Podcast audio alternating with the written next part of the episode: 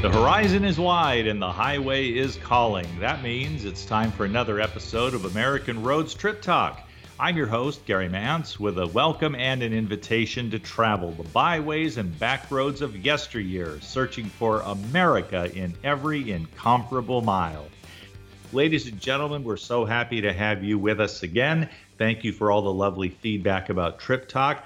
Those hits are piling up. We're a podcast as well as a broadcast, you know through the good efforts of Eric Ryder, uh, master producer. He is the guy who takes this broadcast on AM 1150 in Seattle and turns it into a widespread podcast through multiple distribution channels. And that really gets the word out about all the places to be seen, to be experienced that you read about in American Road. So we're happy, of course, that you're with us once again. And today I'm excited because this is my opportunity for the second time to talk to a gentleman named Tom Cotter. You're going to hear more about him and plenty from him as we move on. But before we begin our interview with Tom, I did want to let all American Road Magazine and Trip Talk fans know that now is the time for you if you are a shutterbug. American Road's 2019 Picture Perfect Photography Contest celebrates art in every form. Art inspires, art influences people in so many ways. Submit a photograph of your favorite subject that inspires you to travel and celebrate life. Whether it's a photo of a beautiful sunset, a quirky roadside attraction, or a neon sign, let your imagination soar. Send us your picture perfect photo. You could win $500 and have your photograph published in an upcoming issue of American Road Magazine. Visit AmericanRoadMagazine.com for details and entry instructions. Now is the time to talk to a man who understands car culture because he helps create a lot of it, and he's a PR guy besides. So, if there's anybody to get the word out about the joys of participating in classic car culture, he is the man. Tom Cotter is known internationally as the barn find hunter, and his YouTube videos alone have amassed a devoted car cult following.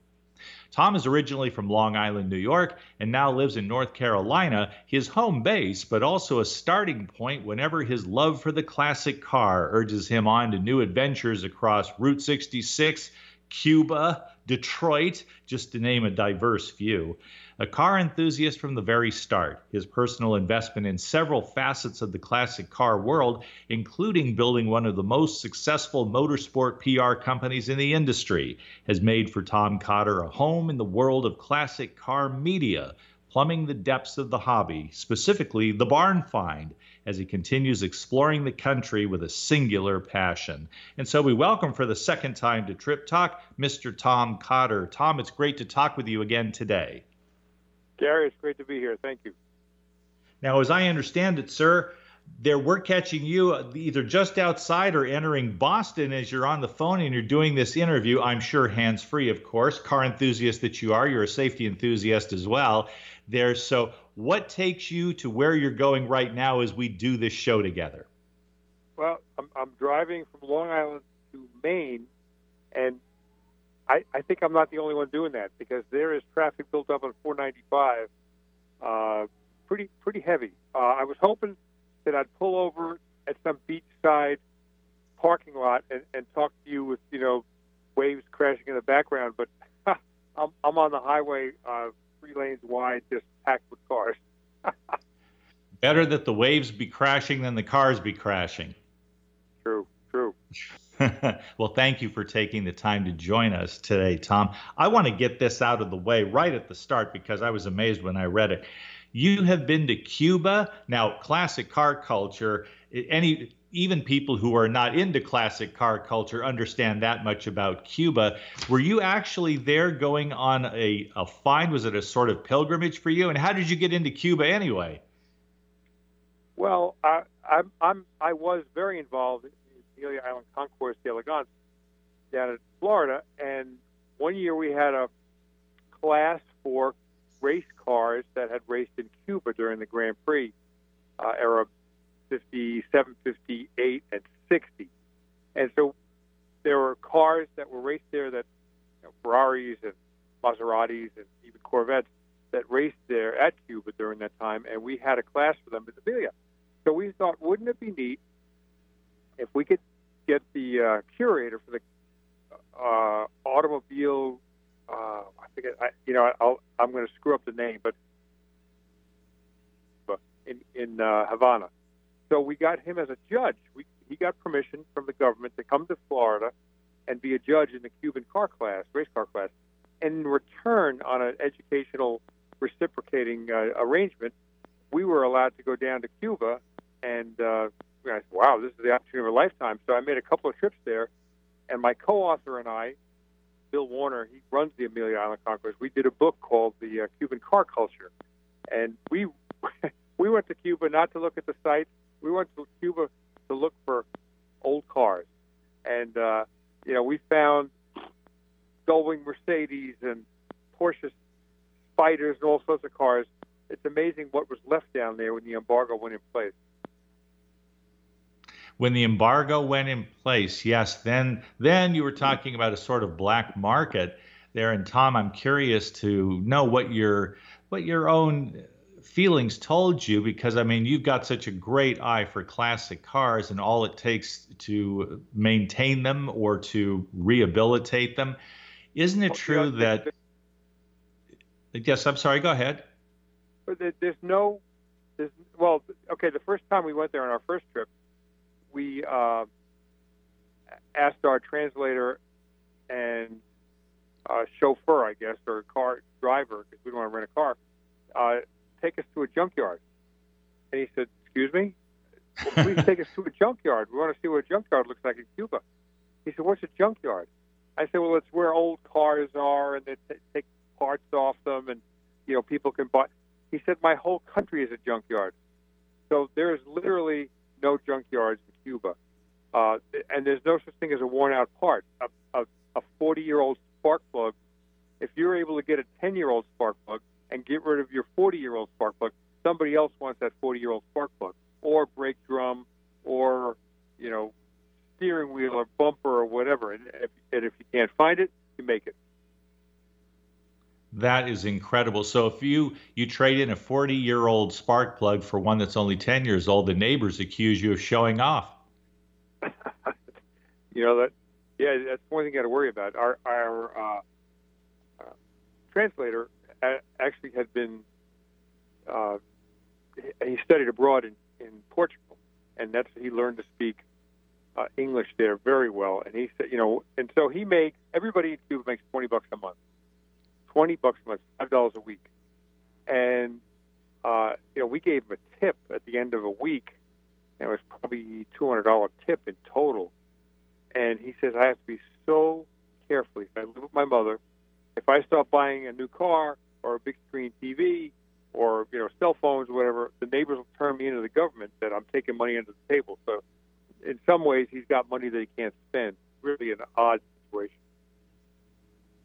And one that I hope that changes for the the betterment of all concerned sometime soon. That's that's been a long economic battle and political one, that's for sure. Well, Tom, let's go back to stateside here because I have to congratulate you. I have been watching your YouTube videos, Barn Find Hunter, and anybody that goes to YouTube, just put it in the search window, Barn Find Hunter, and you're going to meet a whole lot of Tom Cotter on the road doing and experiencing extraordinary things regarding classic cars and I went to episode 60 in particular. I saw it before and I wanted to see it once before we did the show together, Tom it's amazing what you can do where uh, in a place where a lot of people would say well that's out in the middle of nowhere midland texas and i guess it's in the name midland texas and you have found wonders signs and wonders there that show that, that classic car culture is not only alive but thriving.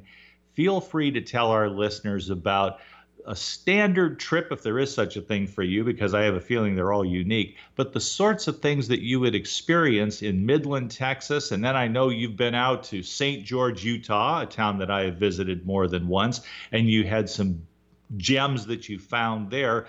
What is your MO? What does your itinerary look like? And what did you find that you felt really needed to be in these videos of yours? Well, as opposed to you know a few of the other you know pickers type shows. I don't like to get leads. You know, there's other shows that they survive on leads and they know exactly what they're going to see before they get there. In fact, many of them send out advance teams to go out and search these cars, and actually, in some cases, uh, negotiate prices before the cameras get there. I like to just wind, go to a town, land there, and uh, and find them kind of you know on in, in real time. Find cars. So the first thing that I do is I drive a 1939 Ford Woody wagon, uh, which I bought as a barn find when I was 15 years old. I was in uh, ninth, going into 10th grade, and that car has kind of been part of my life for half a century. And so when you drive an unusual car, you, you tend to find unusual cars because everywhere you go, gas station, uh, a uh, an auto parts store, uh, restaurant, people want to talk about your car. And what do you? How come you have North Carolina plates? What are you doing in fill in the blank? I mean, it could be uh, Anchorage, Alaska. It could be uh, Big Sky, Montana. Well, uh, I'm here looking for old cars. What do you mean you're looking for old cars? Well, I like to. I have a program, and we interview people that have old cars to give people encouragement, viewers encouragement that there's still old cars to be found and bought and restored. And so I hit Midland, Texas, which is a small, gritty, it's a tough little town. Uh, a lot of hardworking people, and if you work hard enough, you become a billionaire. Uh, lots of potholes, dirt in the air, uh, and I wanted to go there for several reasons. But it's seven miles by seven miles, and boy, without a single lead, we found all sorts of amazing cars. You find them, and then you present them to the public in a way that entices even those of us who really don't know very much about cars at all and could never begin to rebuild them. But we see this this evolution that we see this rehabilitation and recreation of these wonderful old vehicles, some of which, I mean, I'm getting up there in years. They're for for us uh, boomers there who either drove something like that or wish that we could have. And you know, Tom, I have an example it, it got a few moments of one of your videos. There was a Ford Ranchero, and you're very plain spoken in saying you're a Ford guy, you're attracted to that brand. So there you are looking at this Ford Ranchero. As I recall, it was jet black when it with a big coat of dust on it. But you found it, and you were celebrating its its place in car culture. And I thought to myself, other than preferring a metallic blue, which would be really kind of cool, I thought. The Ford Ranchero is the kind of car that would have its own niche in Ford car culture by contrast with let's say Chevy fans and they love their El Caminos, right? And I've talked to people, the El Camino, oh, to them that that was the ultimate to have that. And here's this Ford Ranchero for all the age and all the dust and all the weathering, it was in pretty good shape. And I said to myself, if I could just pluck one car out of these videos and make it the color I want and give it all the tender loving care it needs, I would love to sport around town driving that vehicle. Yeah, that's that's that's that's the that's what I do these programs for to give people like you or anybody else listening right now encouragement that you know you don't have to go to these big Barrett Jackson auctions in Las Vegas or, you know, pay a lot of money on, say, eBay to get a car that may or may not be what it represents. You can actually get in a car on a Saturday morning and uh, tell your significant other, I'll, I'll be back by dinner time, and, and, and just start going up and down less traveled roads, dead end streets, no outlet communities. And I guarantee in, in every community in America, there's something significant to be found. I'm certain of that, Tom. And I also am very confident that you know how to approach people in a friendly way. Midland, Texas, in episode 60, that's that gives great evidence of that. And you got the folks from McPherson College involved, and they turned out a wonder of a Ford wagon. It was really a beautiful piece of work when they were done with it. But also, I see that you go out to St. George, Utah. It could be, you know, you mentioned Alaska. There are many lots in Puget Sound where I would worry about the rust factor there and all of the, the moisture. But otherwise, I've seen my share of cars. And a friend of mine out in Issaquah, east side of Lake Washington, there is working slowly but surely on a 1965 Mustang that will be a beauty when she is done with it. What is the etiquette for a guy like you, Tom Cotter. You go there, you meet somebody. Do you do you drive up and maybe they're a stranger or maybe they've heard of you from all of your work in the culture there, and you say, "Hey, what do you have for me to look at today? I'm interested in a such and such." Or do you allow yourself to wander through the dinosaur pile, as it were? Well, you know, well, first of all, you drive up. My my feeling is, you drive up in a new SUV, you're you're kind of an outsider from the start. Driving driving an interesting car leads to seeing more interesting cars because suddenly this person who's got a backyard or a barn full of cars wants to see your car as much as you want to see theirs. And then, you know, I used to be a car salesman. You have to kind of sell yourself before you can, you know, sell a car. You got to sell yourself and, and on the showroom floor. Well, it also goes you got to sell yourself before you can buy a car or even look at a car. You're selling yourself, you're making friends. All of that makes sense to me. It, it's about the human relations skills at the outset. It, it, it's all public relations. And, you know, we, there are places in West Virginia that I drove up a hill, literally a hillbilly's driveway. This would have been a scene out of Deliverance. And, uh, you know, this guy comes out with one tooth, nice man. He looked at my car and he says, You want some iced tea? You know, suddenly He knew I was not a poser. I was a real old car guy, and he had a bunch of old cars and buildings, and we we had a, a great three hours with this guy. So, you know, it, it takes salesmanship. You just can't go in because there's too many shows on TV, American Pickers or whatever. You know, you, you're going to buy something for 500, sell it for 1500 or whatever. They, these people don't want to be made fools of. They don't want you to, you know, buy something low and sell it high, and and they're the ones kind of that lost out. So I never even ask if I can buy something. At the, usually at the end of every episode, I ask, you know, would you sell anything? And many times they'll say, you know, yeah, I am getting on on age, especially in Detroit. You mentioned the, the Detroit book that I wrote. A lot of retired engineers that work for the Ford, Chevy, and Chrysler had, are, are real car enthusiasts, and, and they have been collecting projects for retirement. And then they finally reach 60 or 65 years old and they retire and they have 20 cars in the barn. And they say, you know what, it takes me six years to restore a car. I need to get rid of a bunch because I'm never going to restore this many cars in my remaining years. So, you know, if you're a nice person, people like to deal with nice people. And there is a good chance you could, you know, drive away with an old car on your trailer. If that's what you really want. Do you ever find yourself Tom, looking at at makes that in their day might have been popular for a relatively short time. They didn't last like Ford and Chevy, to name the two big ones there. But for example, this is a little story from my, and I'm going back many, many years. Went to visit my grandparents in the Pittsburgh area, and we went out to an old barn where my grandfather had owned but not driven or necessarily even seen an old Studebaker for many uh-huh. years.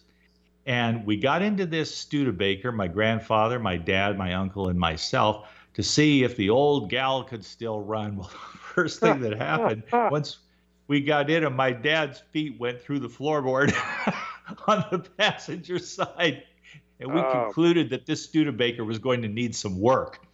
And so I look at that and I go, Studebaker, that's a name from the past, and people kind of smile when they hear it. But I'm sure back in the day there were Studebaker enthusiasts, just like today there are people devoted to Ford, Chevy, or what have you. Sure, cars like Studebakers, Hudson, uh, Packard, and now even Oldsmobile and Pontiac uh, are called orphan cars, and these are cars that are no longer made but still have a, a following of enthusiasts. And there are, in fact, orphan car shows that uh, happen around the country. So, okay, we see Fords and Chevys and Dodges, Porsches and Ferraris and whatever at every other show, but this is a show just for orphan cars, and it, it, it, they're pretty cool. Uh, what you mentioned about putting your feet through the floor, you know, not every old car is is worth a lot of money just because it's old, and there's a ratio of um, its value in prime condition versus the amount of labor and materials it'll take you to get that car into prime condition. And many times you can be upside down in a project, investing money in a car you have no chance of ever making back. So, what I uh, advise to my viewers, the Hagerty uh, sponsors, Hagerty Insurance sponsors uh, the program, is go to the Hagerty website and they have a, a, an auto valuation guide and they give you the value of cars in various conditions. And you can tell, okay, to get this car into concours condition uh, might cost $100,000 and then when it's done, it's only worth 60000 Well, you uh-huh. know what? So, you know, it's not old, not a lot of old cars. But the, the problem is now with Barrett Jackson auctions on television, eBay, American Pickers, everybody thinks every rusty thing they have in their backyard is suddenly worth a fortune. And uh, you know, it's not not necessarily the case. Not necessarily the case. In fact, I will admit this to you, Tom. I was wowed by what I saw on American Pickers. I've watched my share of episodes. I do enjoy them, but I always wonder when they say we can sell this for cha-ching, cha-ching, and there are all these figures and it adds up to a great deal. And I say to myself every time, but it hasn't sold yet that's only theoretically possible. Somebody may offer you like 30% less, and you're willing to sell it to unload the inventory of stuff that you've been picking around and acquiring. So I really wonder about the true value of these transactions. Yeah, and many times the, the value they give you on TV is only a small percentage of what they actually want for it. I've been to American Pickers headquarters in Iowa, and mm-hmm uh, I was I was a little bit disappointed. I have to tell you, for a TV show that attracts a worldwide audience, about a couple of guys right around the country to buy relics, whatever it is, a you know a baseball card set or a, an old tractor or motorcycle, whatever, to buy things and then sell them.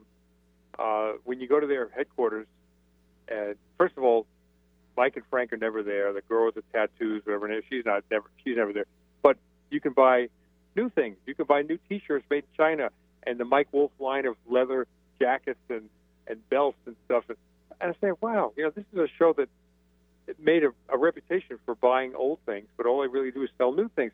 So there are a couple of old things there for sale, but but not many, and and they want a lot of money for the few things they have there. So there's, there's something that something's not really right about it. I could understand that, you know, to take that point of view. And we're not putting anybody down here. It's just a question of methodology and how, what perspective you bring to it. I can tell you that I made a pilgrimage of sorts to the famous pawn shop in Las Vegas, the subject of a great cable TV show. Went in there, the people who were famous for being on that show were nowhere to be seen because apparently when they're not filming, they're just not all that accessible. But we walked around and I noticed that there was a carving there. I think it was from the old Riviera, but of one of the showgirls in a revealing pose there. And I thought, well, they show that so often there. I've got to go take a look at this. And when I went there, I saw that the price tag on this item was forty-nine thousand. $999.99. So I told myself they're pretty determined not to sell this item. it's it's a bit right. of a an escutcheon on their ship, if you will, and so they priced it accordingly. And I thought, okay, there's a lot more to know about all this, but so much opportunity continues to exist for people who have the the hands-on experience certainly the mechanical aptitude, which I lack entirely. There and and also good friends who are willing to work with them. If you don't happen to have a McPherson College nearby, but the means whereby of making these dreams, these these reincarnated car dreams happen is something well within your purview, and I think that's part of the reason why your show is so darn popular. Yeah, well, you know, you talk about friends helping and uh, having a college nearby back to Midland, episode 60. Uh, it was the, it was, I guess it was February, probably February of 2018. We were there, and I just, it was a 62 Ford station wagon, and I just liked it. It was among a field of dreams, a field of dreams. There were 50 cars in this lot, and the guy wanted to sell every one of them. And yet, this wagon spoke to me. It was straight, it was clean, and the original red paint was all faded to like a pink sitting out in the desert for 30 years. And I asked the guy if he had any compound and a rag, and I waxed a little bit of it. You know, ultimately, I talked Hagerty into buying this car. We, we had a motor put in it, a new transmission. The Hagerty guys came down and put disc brakes on the front, whatever, and we fixed this up into a driving car, and I got to buff the entire body out and turn that radial pink color into a, a beautiful red that was sprayed on the car at the factory in 1962. And we wound up donating that car to McPherson College as a kind of a parts chaser. McPherson College is in Kansas, and they have a four-year bachelor's degree program in automotive restoration. So, wow. uh, you know, it goes to a good cause, and uh, you know, the, students there will drive this car to junkyards or parts stores or whatever to uh, attain parts for other projects they're working on. It's, uh, it's a wonderful program, but it, it also showed viewers that look, I don't just talk the talk, I walk the walk, and you know, I'm not just pointing out cars. You can buy this, fix this up. I actually did it, and it, it and and episode 60 is a you saw the result. Uh, we drove that car a thousand miles to Kansas, and it was spectacular just gorgeous. Your whole show, your whole career is spectacular, Tom Cotter. I can't thank you enough for joining me. There will be a visit number three because I'd love to talk to you. This would be uh, something about which every American Road magazine subscriber would get very excited, and that is your barn finds along Route 66. It's the subject of one of your books, and next time we get together, let's talk about that. Gary, you can have me on once a week. It'll be okay. Winner. Thank you, Tom Cotter. Great to talk with you as always. Thank you. Bye bye. Tom Cotter, wonderful guy. Just go barn find hunter on the search window of YouTube and you're in for a treat. Folks, American Road's 2019 Picture Perfect Photography Contest celebrates art in every form. Art inspires and influences people in many ways. Submit a photograph of your favorite subject, one that inspires you to travel and celebrate life, whether it's a photo of a beautiful sunset, a quirky roadside attraction, or a neon sign. Let your imagination soar. Send us your picture perfect photo. You could win $500 and have your photograph published in an upcoming issue of American Road Magazine. Visit AmericanRoadMagazine.com for details and entry instructions. That wraps it up for us. Another edition of Trip Talk. Hope you'll join us next week. Thanks for tuning in.